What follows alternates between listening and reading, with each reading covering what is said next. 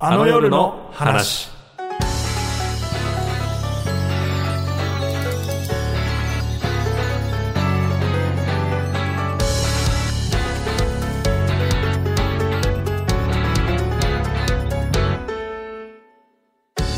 ラジオへの素朴な疑問はラジオを聞いてる人って実際のところ何人いるの？です。あー日本放送石井ひかるです。ラジオへの素朴な疑問はラジオの台本って何？どれぐらいパーソナリティが何を喋るのか想定して書いてるの？っていうことです。濃密主催の脚本家のコミカド雄一郎です。よろしくお願いします。よろしくお願いしますそうねあの実際何人聞いてるかはい。わかんないのよラジオって。そうですよねごくない？このメディア。いやラジコってものができて、はいはい。もちろんラジコってネットのもんだから、はいはい。アクセス数とか出るんだけど、ん。ラジオってさ電波拾うからそうですよね。だって。わからないのよ。誰が聞いて拾いるのか。放題ですもんね。その受信するものに何か機械がついてて、はいはい。あこの放送局を受信してるとかわからない、よくよく考えるとえじゃああの聴取率とかはどういうふうに出してるんですか？聴取率は、はい。あのねびっくりすると思うけどね。アンケートなんですよ。アンケート？アンケートを一定の数配って、はいはい。でそれにこの時間これを聞いてましたって書くのを集めて集計したものが、あの聴取率として出されるから。しかもちょっと前までハガキでやってたらしいからね。えー、すごいですね。ここ数年でやっとなんかネットとかでもアンケート送れるようになったんだけど、うんうんうん。ちょっと前まで。そうそうだから本当雲をつかむような思いで 聴取率というのは調べていて。えで業界ではでもまあこれぐらい聞いてるんじゃないかみたいなのはどれぐらいって言われてるんですか？えわかんない俺全然。知らない。石井さんでも 一体どれぐらいの人間に届けているか、うんそのさらに今、えー、とラジオで聞いてる人がいてラジコで聞いてる人がいて、うんうん。タイムフリーで聞いてる人がいてはい、なんならポッドキャストとかもあるし、ね。YouTube とかで聞いてる人もいるからそういうねちょっともうグレーなわからないのそうっすよね。面白いメディアだなとは思うんだけど実際日本だけで何人の人がラジオを聞いてるかがわからないっていう。へえ。すごい変なメディアだな 確かにそんなに。でコミカドかな台本。そうですね。なんか今もこうして台本いただいて喋ってるわけですけどもなんか映画とかお芝居の台本ってもうセリフが書いてあるじゃないですか。そうね。でもラジオの台本ってこういうこと喋りましょうっていうのはなんかもらっててそれって不思議だなっていうのをなんか最近やらせていただいてて思うっていう次第ですね。なんか構成台本とかよく言われるけど、まあね、作家さんが横にいる畠山君が書いてくれてるのは、まあなんか、だからさっきのもね、疑問はって書いてあって、それに対して自分で考えるみたいな、いう感じだから、なんか、そう、不思議な不思議ですよね。だから僕毎回この収録の台本いただくたびになんか僕の話の膨らませ力が弱いと思われてどんどん僕のセリフが増えてったったら どうしようとか思いながら ドキドキしながら台本は開けてます膨らませ力ってなんだよ。そんなんないわ。全然あなんか話反省してるのじゃいや反省しまあ。過す去4回やってて。なんかゆっくり喋るし、うん覇気ないし石井さんがせっかくなんか話してるのに そうですねとか言ってなんかもうちょっと膨らませろよって思いながあら、リスナー目線で聞くとってことね。となんかなーって。ゆっくりの方が聞きやすいから、本当はいいんだよ。そうなんですか？でもなこの倍速の時代にこんなゆっくり喋ってると なんかね眠くなっちゃうんじゃないかと思ってなんか心配になりま持すち味だからいいんじゃない こっちが早口だからその対比があっていいと思います。まあだから台本はそうだね。まあ番組にもよりますけどすんごいいっぱい書いてある台本もあれば、例えば「オールナイトニッポン」でいうとオードリーさんとかはもうほぼ何も書いてないの。そうですよね。あのフォーマットだとそうそうなんか台本入り込む余地あんまなさそうですもんね、なんかこう喋るのが初めてとかうん。いう人はいっぱい台本があるしアナウンサーさんとかだともちろん決まったところはあるけど他はほぼアナウンサー自分で考えて喋るからへなかったえりするから。すごいそれはまあ不思議だよねそこまで不思議なメディアだよねそこまで不思議ですよ。実態が知れないことが多いメディアであの結局答えはなかったです この2つとも疑問が解消されることはな なかったという。あとその台本の文句っていうと俺がラジオへの素朴な疑問を考えるって相当難しかったね。そうですね。ないでしょうと思いましたこの台本見大体た時答えられるなみたいな感じでしたが。今やね疑問ぶつけられる側ですもんねそうですね。よくそういうなんか役割を与えられて ラジオ代表みたいな面して喋らされてますけど、ね。はい、この番組は日本放送とストーリーレーベルノーミーツが共同で企画する「オールナイトニッポン」55周年記念公演「あの夜を覚えてる」をより多くの人に知ってもらうためにやっています。今回はですねたくさんいただいておりますメールを紹介したり多くの人に知ってもらうためにと言ってる割に全然話してない公演に関する情報をちゃんとお知らせする回を作ろうとはい。あの、ねプロデューサー陣からも、あの、指令が下り、全然話してねえじゃねえかと。なんでタイタンって誰だみたいなねね、ことになってたので、ゲストに気になること聞いてたら終わっちゃってたんで。ああ、面白かったで終わってたので、そうですね。まあ人気番組ほどね、ゲスト会嫌いとか。通常会が好きってリスナー多いですけどね。なるほど。この番組はまあ通常会がまずないから。通常会とは何ぞや一回最初やったぐらい。ほぼゲスト会なんで、ゲストいないの非常に不安ですけども。コミカド君はどうですか？放送で。ゲスト会ですか？はい、ゲスト会とかどうですか？いや、普通に聞きますね。あ、来週は誰々さんに来るんだ。楽しみだな。聞こうって言って聞くので。それだいぶねつまりこれはにわかということですか？まだまだにわかだね。やっぱあの、ゲラの代表の恩田君はね、あのゲストから一切聞かないって言ってたから。一切聞かない。え いるからね、そういうリスナーも。ー、それはやっぱりなんか通常会の空気が、なんとなくよそ行きになっちゃって嫌だみたいな、そういう。感じなんですか？普段聞いてるやつが聞きたいっていう、タイプのリスナーもいらっしゃいますから。ー、なるほど。そういうリスナーに向けて今日はいるのか、じゃあねこの番組に。えーいつもの好き、いつもの雰囲気が好きな皆さんお待たせしましたというね、感じでございますね。はい、という回になっておりますので、あの夜の話最後までお付き合いください。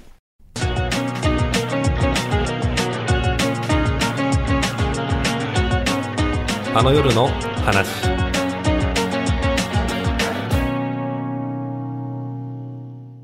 さて、この番組ではですね、これまで公演に関する概要と、うん。柴雄大さんと高橋ひかるさんが主演という一点のみの情報だけでねお知らせをしてきたわけですけどこの時期長かったですねしょうがないこともあって発表できないことがね、はいたくさんあったんでようやく時期的に言っていいことが増えてきましたので、はい話していきたいと思いますがまずはあらすじをコミカドくんからお願いしますはい。じゃあちょっと読みます。あらすじを。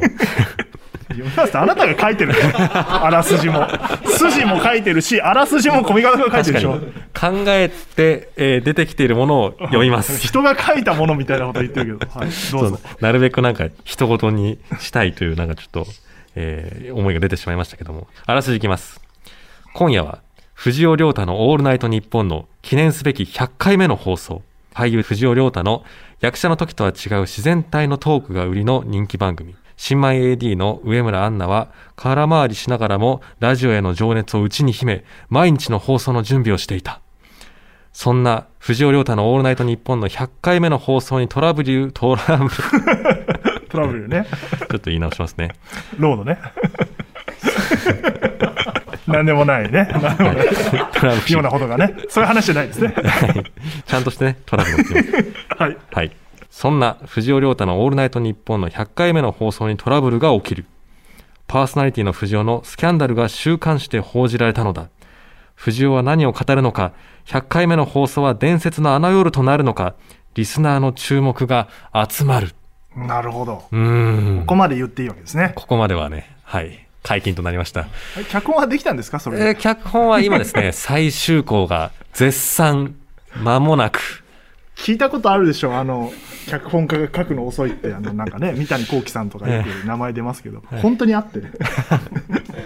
いや、めんぼくない。1年ぐらい前からこの公演の話してるのに、なんでまだできてねえんだっていうのを、いやあのこの間ね、あの物議を醸しましたけど、もう、このこ、これ、えっと、配信2月2日ですから、はい。もう書き上がってますね。あもう、あの、皆さんがお聞きの頃にはもうね、大丈夫ですねあの、僕も、ようやく、この、皆様からの催促からね、ついに出して関係心、各所から、あの、かけコミカドっていう、あの、いやー、本当にね、言葉をいただいておりますけど不、思議です、本当に。1ページ、1ページ進んで、ああ、やったと思って、時計見たら、あれ4時間経ってるみたいなね。なんかまあ、そんなあのねうん、コミカドくん渾身の脚本ですけども、はいまあ、主人公は、主人公というかダブル主演でいいんですもんね、今回はそうですね。はい。千葉さんが演じる藤尾亮太さんと、高橋ひかるさん演じる上村アンナと。というですね。はい。パーソナリティと AD のと、いうね、出る側と裏側の、はい。はい。2面からちょっとラジオ、オールナイトニッポンの放送を描いていこうという感じでございますね。これ難しいね。何がネタバレになるかちょっと分かんなくて、俺も。そうです今ね。ポロッと言いそうになったことがたくさんありますけど、でまあいろんなことが起きていくと。そうなんです。はいい。うところで、まあ、実際のこの藤尾亮太の「オールナイトニッポン」のシーンがあるっていうのは、まあ、ここからわかるので、これを実際の日本放送のスタジオから、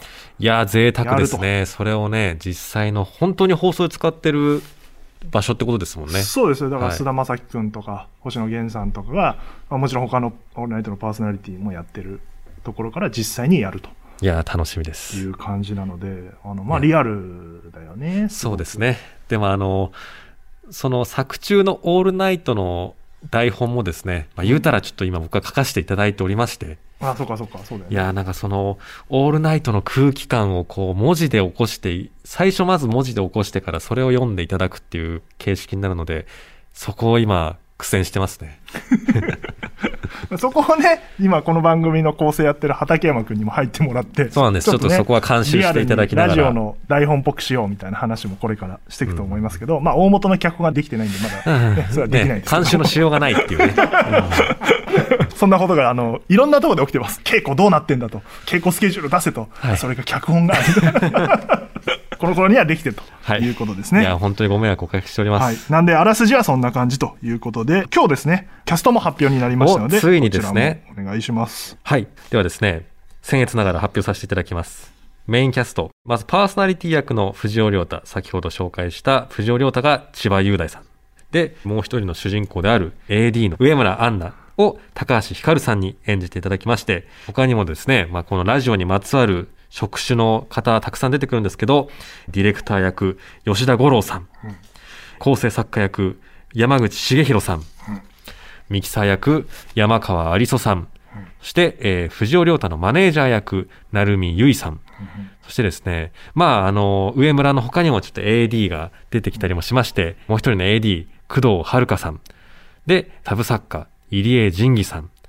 そして、そして、プロデューサー役として、相田修二さんに出ていただくと、こういった布陣になっております。いや、素晴らしいキャストがね。いや、すごいですよ。集まりましたけどもねえ贅沢な豪華な、な楽しみ。ので、千葉雄大さんと高橋ひかるさんと、また相田さん以外は、あの、オーディションで選ばれたメンバーということで、うんうんうんオーディションとは思えない、思えないって言うとあれですけど、なんかオーディションっていうよりはもうこっちがオファーかけたぐらいのね、いやー、方も本当にね、たくさんいらっしゃるね。キャストになりましたね。うんやっぱりなんか、ラジオ好きっていう方、ラジオ好きの皆さん集まってくださいっていうので募集かけたじゃないですか。そうですね。はいもともと主演の千葉雄大君と高橋ひかるちゃんを、ね、メインに据えようみたいな話した時に、ラジオが好きな人がいいよねなんて話を最初にしてて、そうですね。で、まあ、オールナイトでも経験があるし、うんうんうん。俳優としても、ものすごく実力と人気のある方ということで、もう本当にこの二人がいいんじゃな理いかと。想パターンとして、千葉さん、高橋さんと一緒にできたらいいんじゃないかと思って、うん。オファーさせていただいたところ、まさかの、ね、OK ということで、はい、そうそう、だから、そういうことで、お二人が決まってて、うんうんうんうんで、じゃあ、他のキャストもラジオね、好きな人がいいよね、なんて話があって、オーディションの中に、あの、ラジオ好きだったら好きな番組を教えてください、みたいな。まあ、条件まではいかないけど、そうですね。そういう質問欄をちゃんと設けて集まっていただいて、だから1500人応募があって、はい。いや、すご本当だから100かったですね。人ぐらい来ればいいよね、なんて話をしてたら、予想をはるかに超える、1500人の方ね、に応も募いただいうて。嬉しい悲鳴を上げながら、書類もですね、ね。本当一人お一人、いや、面白かったですね。なんかこの書類でも、あ、好きな番組、やっぱりこの番組強いなっていうのとか、やっぱこの世代の人ってこの番組聞いてるんだなとか、そういうのいろいろね、ありましたね。もう本当熱い思いを書いてくださってる方がたくさんいて、うんうん。うんね、でその中から、まあ、厳正に審査というか、まあ、こちらの,、あの都合ではありますけど、この方が面白そうだなと、この方やってもらったらいいなみたいな感じで、150人ちょっとぐらいをそうですね。実際に会場に来ていただいて、でお会いしたっていう感じですよね。ちょっとお芝居も見せていただいてっていう感じで。3日間やったんですよ、だから。いやー、なかなかハードな3日間でしたね。そうね、朝から夜まで1日50人ぐらい、うんうんうんうん。ね、お会いして、で、まあね、最初ね、なんで応募したのかと、そうですね。ラジオどういうことが好きですかみたいな質問をして、それに対してもね、いろんなそうなんですよなので結構普通のオーディションともまた違ったのかなって。あそうなんだのやっぱりプレゼンパートというか、自己紹介パートの熱を帯びてる方がやっぱ多かったじゃないですか。多かったやっぱ私はね、ラジオ好きで、この番組にちょっと救われたりもして、もうこの企画は私が出るほかないだろうと思いました。ぐらいの、ねそうね。運命を感じたみたいな方、ね、いっはい、ぱいいらっしゃって、ね、いっぱいいらっしゃったので、なので結構そういう熱のこもった自己 PR 聞いた上で、しかも演技も見るっていう形式だったので、すげえ喋る人いたもんね、だから。いや、いましたね。ラジオについて。長いな、この自己紹介って思うぐらいの人もいれね、ば、溢れ出してしまってる方もね、たくさんいらっしゃいましたね。でまあ実際のところは演技のところをまず第一に見て、うんで、その応募理由もあったらいいなぐらいで選ばせていただいたので、うんうんうんまあディレクターやってる吉田五郎さんは、ナインティナインのオールナイトニッポンというか、岡村隆史さんが一人でやられた頃に、ちょっと番組で話題になってた感じだもんね。有名なリスナーというか、そうなんですよね。もしかしたら、ナイナイのリスナーさんだったら、吉田さんのことを知ってるかもしれないです。アマゾンの CM で有名な方ねですね。あの、ライオンのやつ。そう。ライオンのやつで伝わるかな？で、吉田さんを見たときに、どの役をやるかっていうのは分からない状態で募集してて、で、こちらでなんとなく当てはめて何個かそうですね。やってもらうみたいな感じで、で俺は吉田さんがディレクターを演じてた時に、あの、あるシーンをやってもらった時に、うんいるな、こういうディレクターってすごい思って 見てたの。そこはさすがラジオの空気感というのをね、聞き込んでる分分かってたんでしょうね、吉田さんも。で、演技的なところはどよく分かんないんだけど、俺うん実際ラジオディレクターだっただけだから、はいはいはいどうなんですか、吉田さんの演技は？やっぱりなんか、まあ、作中の役割で言うと結構大人なポジションじゃないですか。うんうんだからなんかそこの懐深そうなというか、いろんな事情に振り回されつつもなんかリーダーシップ取ってくれそうな人から出てる演技だなと思って、ディレクター役お願いしたいなと思いました。僕は演技見て。そうそう。で、オーディション終わった後に、決まって一度お会いした時の、このラジオ好きな感じの熱量ね。すごかったですね、あれはね。なんかね、岡村さんのオールナイトニッポンで話題になった時に、スマホスタンドを買ってくれみたいな話になって、ねなんかちょっとね、で売れ行きが悪いみたいな、ね、そうそうそう話があっで、なんか。、キャッシュバックもするみたいな話があって、で、岡村さんに実際に吉田さんがお会いした時に、そのキャッシュバック分のお金を300円だっけなもらったらえしいのよ、ーそうですねご本人から。うんうんうんそれを、肌身離さず持ってるっつって。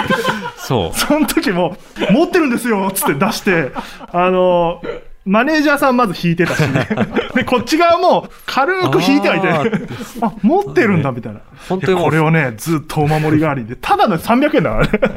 袋に入れて、本当のお守りみたいな感じで持ってましたもんね。岡村さん知ってんのかな、その話と思ったけど。そんなね、まあ本当にラジオ好きな吉田さんがディレクター役ということでして、で、続いて作家役の山口重弘さん。山口さん。はい、うんこの方、僕ね、舞台で一度拝見したことがあるはいはいはい。方で、で、全然それは結びついてなかったんですけど、うん後で聞いたら、ああ、その舞台見てましたね、なんていうことで、ものすごく役者さんとしていろんな舞台とか映像作品そうですね。も出られてる僕も舞台でも映像でも、いまあ、複数回見たことある役者さんで、ね、やっぱり役の芸域というか、広いですよね。演じられてる領域が。あのね、素人目に見てもね、うめえって思った。この人はうまいと思って。すごいなんか対応力とうん引き出しの多さを感じさせますよね。あのオーディションの短いそうそうそうお芝居の中でも。で、山口さんいいなと思ったのは、うんうん雰囲気があの作家の寺坂さんに似てたのよ。そうですね。それは思いました、僕も。あ、これメガネかけて、千葉さん演じる藤尾亮太の横座ったら、テラちゃんみたいな作家になるから、うんうんうんあ、これぴったりだなと思って、あ、山口さんいいんじゃないのっていう風な話になったりしましたね。そうですね。僕もなんかブースの中でパーソナリティと相対してればすごく浮かんで、実はそのオーディション段階の初稿とかだと若干まだキャラクター固まりきってないところあるんですけど、あ、山口さんにやっていただくんだったらこうしようっていうのを思ったのが浮かんで、やっていただきたいなと思いましたね。なるほど、んだからそのためにね、各キャストとお話聞いて、うんうんちょっとそれを盛り込んでるんだもんね。そうなんです内容にも、千葉くんとね、ひかるちゃんもそうだけど。あ、だから脚本ちょっと遅れてる。そっかそっか。うん、やっぱり、うん、先に決めすぎる、固めすぎるっていうのもやっぱりよくないかなっていいものをね、作りたいからね。はい。あと、ミキサーの山川有磯さん。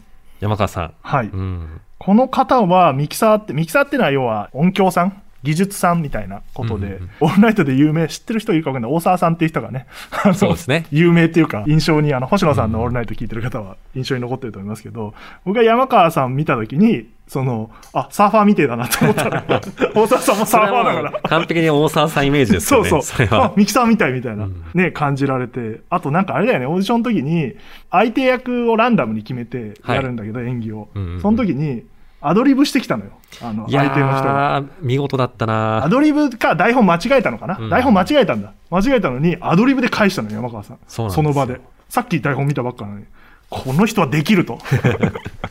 出たぞ、できるいや、人だあれは痺れまししたね。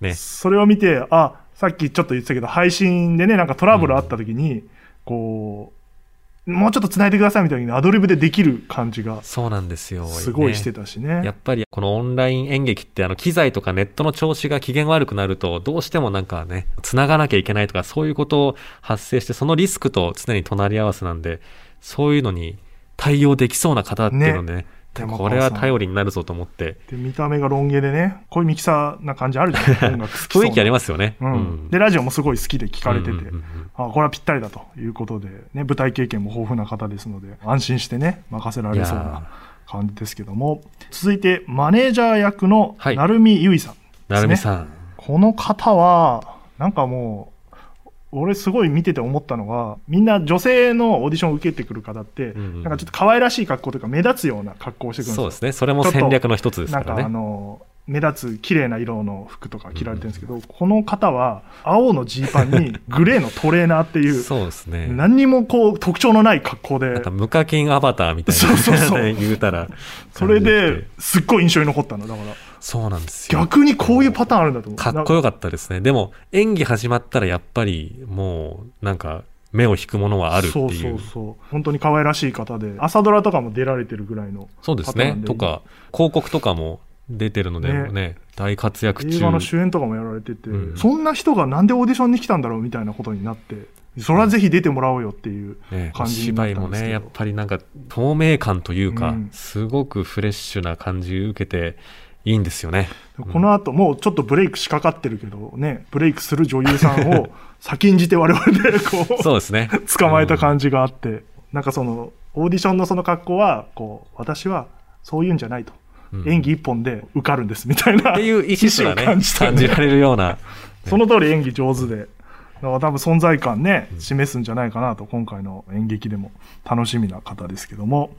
そして続いてもう一人の AD 役ですね。工藤遥さんということで、はい元モーニング娘。の工藤さーそうですんなので、ね。ご存知の方も多いと思いますね。多いと思います。びっくりしましたね、工工藤さんがが受けに来た時もみんなびっくりしたってびいう。っくりしました。これはえ、本当になんでと思って。オーディションを受けに来ていただいたというね。なんで当然ね、いろんなメディアにも出てるし、んね、女優としても作品出てるので、で、かつ、ラジオというか、ね、おしゃべりの経験もかなり歴、なんなら長いぐらいですもんね。その、そうそう。アイドルとしていろいろ出られてますから。だからニッポン放送で、オールナイトニッポンモバイルってあったでしょ？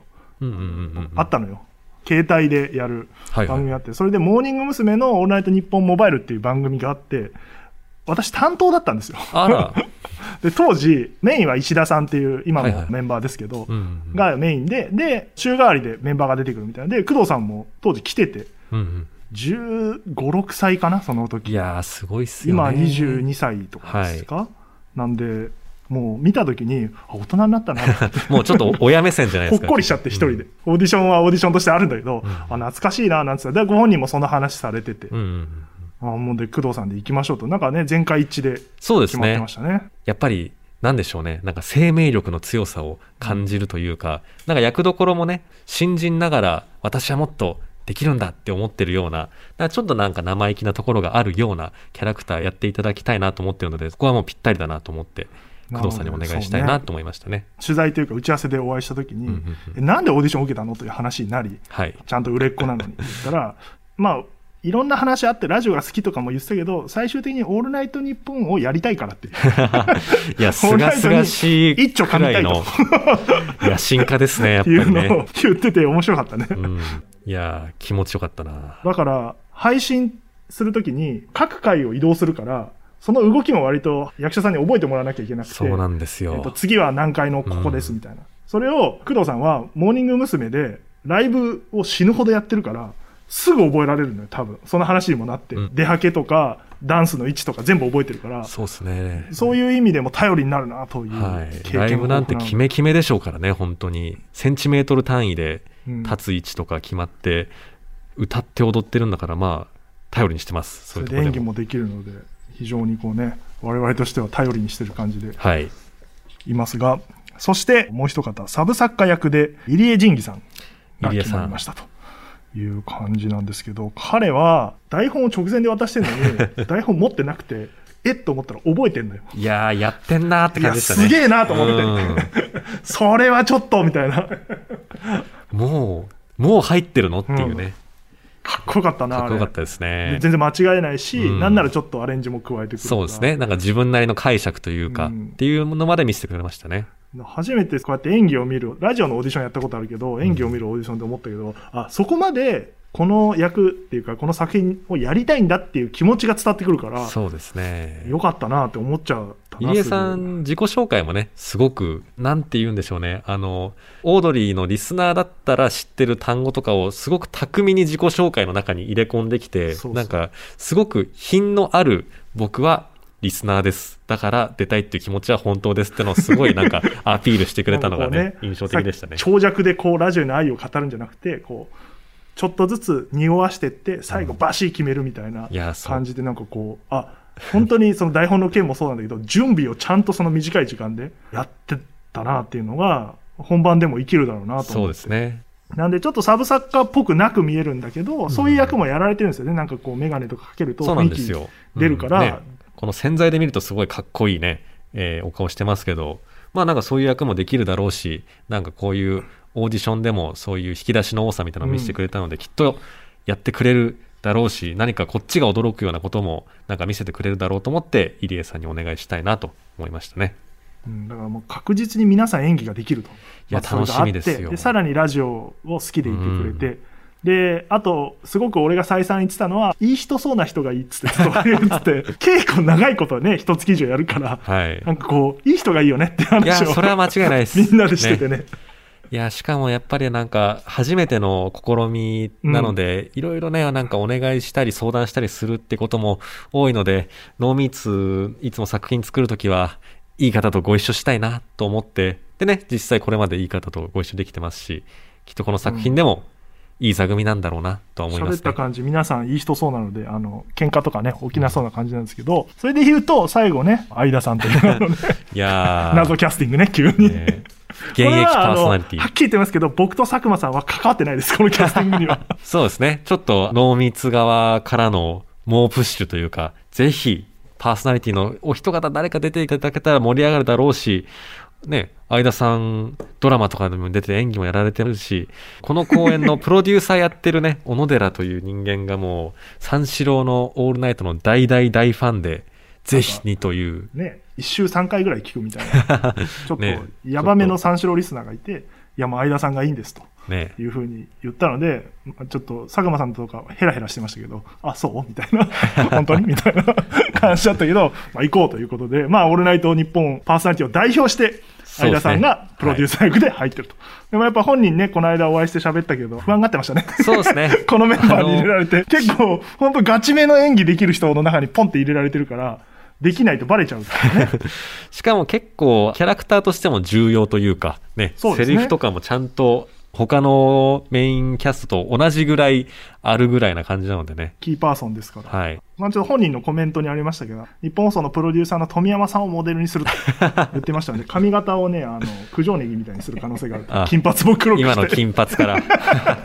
役作りにはちょっとね、もう、やる気出してたから、あの、ね見た目から寄せていくという結構ね話があるので。何でもやりますよぐらい言っていただけて そう嬉しかったですね。僕、あの、富山さんの画像サンプル送りましたから、こんな風な感じですと。気合入ってる時の、髪を切る可能性がありますので、楽しみにしておいてください。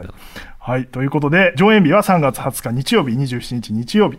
アーカイブ期間は4月2日土曜日までということで、うんで、チケット料金ですが、先行販売やっておりまして、普通の配信視聴チケットが3900円。そして、スペシャル特典付き配信視聴チケットというものがありまして、それが、オールナイトニッポン55周年とかけて5500円と。なるほど。55周年サンキューという意味で、3900円と5500円です。税込みです。ぜひですね、先行販売期間はホームページに書いてありますので、その値段で買えますので、うんぜひぜひ。で、特典はメイキングが入っておりますい。や今もね、カメラちょいちょい回ー、してますけど、そうですね、回してます。結構長い尺のメイキングがあるという感じになっておりますので、日本放送の本当の社屋が舞台になっております、あの夜の物語をどうぞお楽しみに。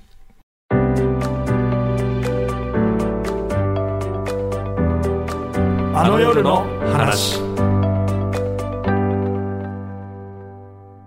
さて、この番組では印象的なラジオの放送回をあの夜の話として伺うのが大テーマになっております。ここからはリスナーさんのあの夜の話をご紹介していきます。はい。では通常回の醍醐味ですね、メール紹介は。そうですね。はい。ちゃんと読みますよ。ね。いやー、こんなにいただいてね、嬉しいですね。東京都ラジオネーム、バリーポンズ。私のあの夜の話は、2020年4月18日放送のマジカルラブリーのオールナイトニッポンゼロです。放送当時はコロナ禍に直面したばかりの時期であり、僕自身も大学がオンライン授業に切り替わり、今後の大学生活や将来に絶望していました。明日が見えない孤独な深夜に、マジカルラブリーのお二人のトークにゲラゲラ笑い、元気を出すことができました。コロナ禍に絶望していた心を救ってくれたのはラジオです。ラジオには光があります。暗い世の中に一筋の光を照らしてくれてありがとうございまし。ちょったと重いな。あ そう、ありがたいけどね。いやでもありがたいけど、そんなか？マジラブそんなあれだろ？ふざけてるだろ？いや、そのふざけてるのがね、いいんですよ。いじってないここのれ大丈夫な？いやいやいや。いや、まあありがたいけどね。いやでもわかりますよ。なんかこういう、結構いろいろ重く考えちゃってるところに、あの、ね、野田さんの、もう何にも気にせずに好きなこと言うみたいな感じが、逆になんか救われるみたいな風に感じたんじゃないでしょうか。マジラブさんって、俺すごい好きでずっと、うんうんでなんか年末の三四郎の特番とかも出てもらったりしてでなかなかこう言っちゃあれだけど目が出ないというか人気が、ねうんうん売れない状況が続いてるんだけど、まあ、あの業界にファンいっぱいいてそうですね。で、うんテレビ東京の板川君ってあの勇者の演出行って今マジラブと番組やってる人とかがこう推しててマジラブの2人を、うんまだ優勝する前とか。でそれ見ててあこの人いいなってずっと思ってて、うんうんでそれこそ r 1で優勝したタイミングで、野田さんがやろうやろうみたいな話の時にコロナになってちょうどはいはいはい。ちょうどココロナになったその、そで。はい。土曜日に週替わりのやつがあるんだけど、うんうんうんそこの枠の方が出れなくなっちゃったのコロナの関係でうんうんうんうん濃厚接触とかちょっと理由忘れちゃったんだけど、うんで急遽マジカルラブリーにお願いしたのよはいはい。今ちょっとねちょうど大演が増えてるけどあんな感じで今週の土曜日できませんかっつってでやっていただいたのよなるほど。そこが実はコロナ禍によって、まあ、あの始まったというか、たまたまやった番組で、あそうなんですねそれですごい今、ディレクターやってる斉藤君がやって、うんすっごい面白いってなって、その後レギュラーになっていくんだけど、そっか。その単発放送が、まあ、評判で、まあ、レギュラーにつながっていくと。へえ。みんな面白い面白い言っててね、で、その後そうですよね。M1 でバーンってなうんうんって、レギュラーになったんだけいや、ど、僕も聞いてますし、なんか周りでもマジラブのラジオ面白いっていう方多いですもんね。そんなでも深刻になるような番組じゃない。いや、深刻になっちゃってるからこそ、ね、あの番組の感じがすごい。うん。まあまあいいんだけど、ね。はい。ありがたい話ですよ。多いですよね。このやっぱあのコロナ禍のなんか巣ごもり期間にちょっとラジオ聞き始めていいなってなってる方。多いいや、ありがとうございました。では次のメール。いきます。東京都町田市、ラジオネーム、たまに大阪。初めての女性への告白はラジオのブース内。100人以上に見守られてという状況でした。え15年以上前、インター FM で、えー吉本ハイブリッドアワーという番組が半年間だけ放送されていました。曜日によってパーソナリティが変わり、火曜日を担当していたのは芸人の次長課長さん。僕はその番組のいわゆる常連はがき職人でした。えー当時の僕はとにかく採用されれば何でもいいと考えており、ネタ以外にも普通オタ的な内容を送っていました。その中で、この番組の女性スタッフさんを声だけで好きになりました、的なメールを冗談で送っていたのですが、えーそれが最終回を迎える直前の放送で読まれてしまいました。うんもちろん、好きでも何でもありませんでした。うんあらま。今考えると失礼なメールだったかもしれません。最終回はお台場のスタジオで公開収録として行われました。もちろん僕も観覧に行きました。番組収録が終盤に差し掛かった時のこと、僕がこの番組の女性スタッフさんを好きだということが話題に上がり、観覧に来てるならスタジオに入ってきてというような流れになりました。はあはまさかの、ねね、2枚ありえ、ますどうなんのそれで。まさかの展開に動揺しましたが、行くしかないと思い、スタジオの中に入りました。そして、初めて女性スタッフさんを目にしました。うんうんむちゃくちゃ可愛かったです一目惚れしました。は？番組の流れで告白することになり、女性に向かって人生で初めて好きです的なことを言いました。もちろん振られましたが、収録はかなり盛り上がり終了しました。その後、打ち上げにも参加させていただき、次長課長さんの助けもあり、女性スタッフさんとメアドを交換しました。え番組関係なくメールのやり取りをしていくうちに本当に好きになってしまいましたもう一度告白しました振られました。泣きました。番組に送ったメールがきっかけでこんな展開になるなんて夢にも思いませんでした。今でもその子のことはツイッターでフォローしています。怖い怖い怖い怖い。あ怖いな。ネトスト誕生物語である可能性。15年前って言ったもんね。ってことは、その頃20歳ぐらいとして35から40ぐらいでしょ。うん怖いね。怖い話だったね、いや。でもリアルに起こった出来事だとしたらすごい物語性ありますけどね。イインター FM って言った？そんな番組あったんだね、次長課長さん。ねインター FM ってね、なんか洋楽とか流すイメージの。そうですね。なんかあんまなんか芸人さんのラジオのイメージないですけどね。やられてて、へへえ、なんかこういう採用されたくて持って送っていたメールがだんだん真実になっていってしまうという。これ本当なんか普通にストーリーになりそうだな。ー確かにね、うんそれでね、まあ普通こうやってメール送ってくるってことはなんか結婚しましたってオチなんだけど、ネットストーカーになりましたっていうのは、まあちょっとハガキ職人っぽくていいですけど。せっかくね、メールアドレスもまあ、交その換できたというのに。夜は忘れないね、確かに。最終回ってことだもんね。はいそもそも告白したのが。えー、なんか告白企画とかね、たまにやるもんね。はいはいはい。大倉くんと高橋くんっていう番組があって、へえ。関ジャニの大倉さんとうんうんうん高橋優さんがやってた番組があって、バレンタインでやってたのあれ、クリスマス？ちょいちょいやってたよね、告白する。あ、しょっちゅうやってたと。で、これ一番何が大変って、そんなに告白する人いないのよ。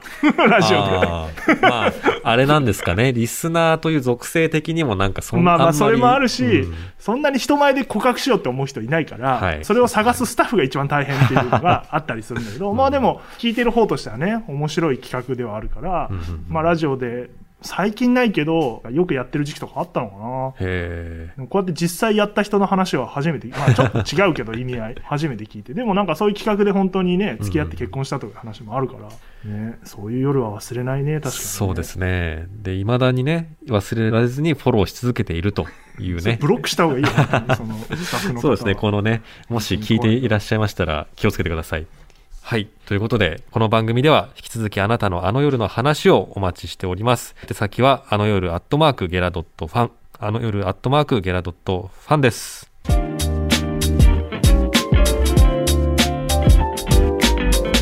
あの夜の話。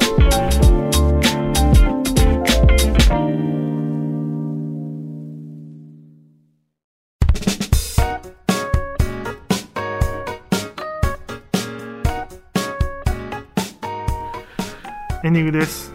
はい、ここで改めてお知らせでございます。オールナイトニッポン55周年記念公演、あの夜を覚えてる。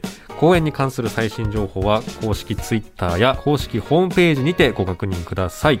はい。はい。ということは、この頃には、撮影したビジュアル、あの、はいはいはい千葉雄大さんと高橋ひかるさんで、ビジュアル撮影みたいなのを行ったんです、いや、やりまししたね。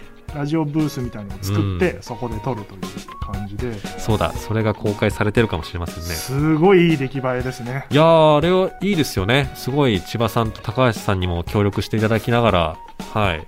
なんかね、演劇公演のビジュアルっていうと、白バックのスチール写真撮って、なんかそれを合成してみたいなイメージあるかもしれませんけど、結構もう今回用な感じで、もう実スタ際にジオとかも立てあ込んで。の日本放送にある機材を古い機材とか持ってって撮ったりしてて使ったりしてて、うんうんうん。CD とかね使ったりもしてるし高橋ひかるさん AD 役なんで日本放送の入稿書を作るんですよ。であとはい。ストップウォッチもね、ディレクターさんが作ってるから、そうですね。うんあれ2つも僕ので最初あの石井ひかるっていう状態で 撮ってて。ねこれは大丈夫なのかって言ったらいやあの合成で変えられるんでって言われて それもなんかね面白かったねそういうのも、光は一致してるけどね、みたいなね。そうそうそう。い光は一緒だねって漢字違うねみたいな。そんなくだりもありつつ。いや、あれもね、早く見ていただきたいですね。千葉君には悪いんだけど、なんかあの別々に撮ったんですけど、千葉君を撮ってる時と、ひかるちゃん撮ってる時のスタッフのテンションがちょっと違ってて、いや。いつか千葉君に伝えようと思って。そんなことないですひかるちゃんの時みんな楽しそうだったよって話をね。でもさすがやっぱりあの高橋さんはモデルをやってることもあり非常にやっぱポージングのもうあの、ねバリエーションがすごかったですね。何にも言わないのになんかうん50パターンぐらいパンマンやってるそうなんですよ。これそういうこと言うと千葉君がダメだったみたいになるじゃない？気をつけてねそうかそうか。であとねコミカド君がい。あれなのよ、そういう場でせっかくね来たのよね撮影にもわざわざ。脚本かけてねえくせに、はい。で、うん。来たのになんかもうずっともじもじしてて。いやーねいやいや演出なんだから話しなよ、キャストとっつって。なんかもじもじもじもじしてて。あれ何なんだよあれは。いや、ちょっとなんて話しかけていいもんかなって言って。でもう、もじもじしたらもう高橋さんとかあっちから来てくれましたからね。そうそう。ねひかるちゃん向こうから来て「あーお久しぶりです」っつってね。ーもうね、情けない。コミュニケーシション取っていただいて。あ、あの、あえっ、と、あの、け、け、け、け稽古からまたよろ、よろ、よろしくお願いしますみたいなね、そう、緊張してんじゃないよってそういう感じでしたね。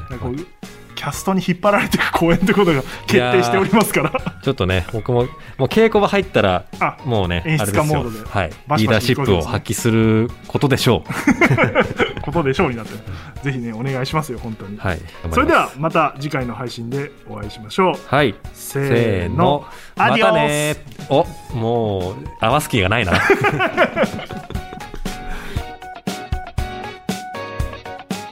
この番組は出演兼プロデューサー日本放送石井光出演兼脚本ノーミーツコミカド雄一郎ディレクター小芝昭輝協力恩田隆弘横田咲小野寺正人構成畠山武お笑いラジオアプリゲラの制作でお送りしました。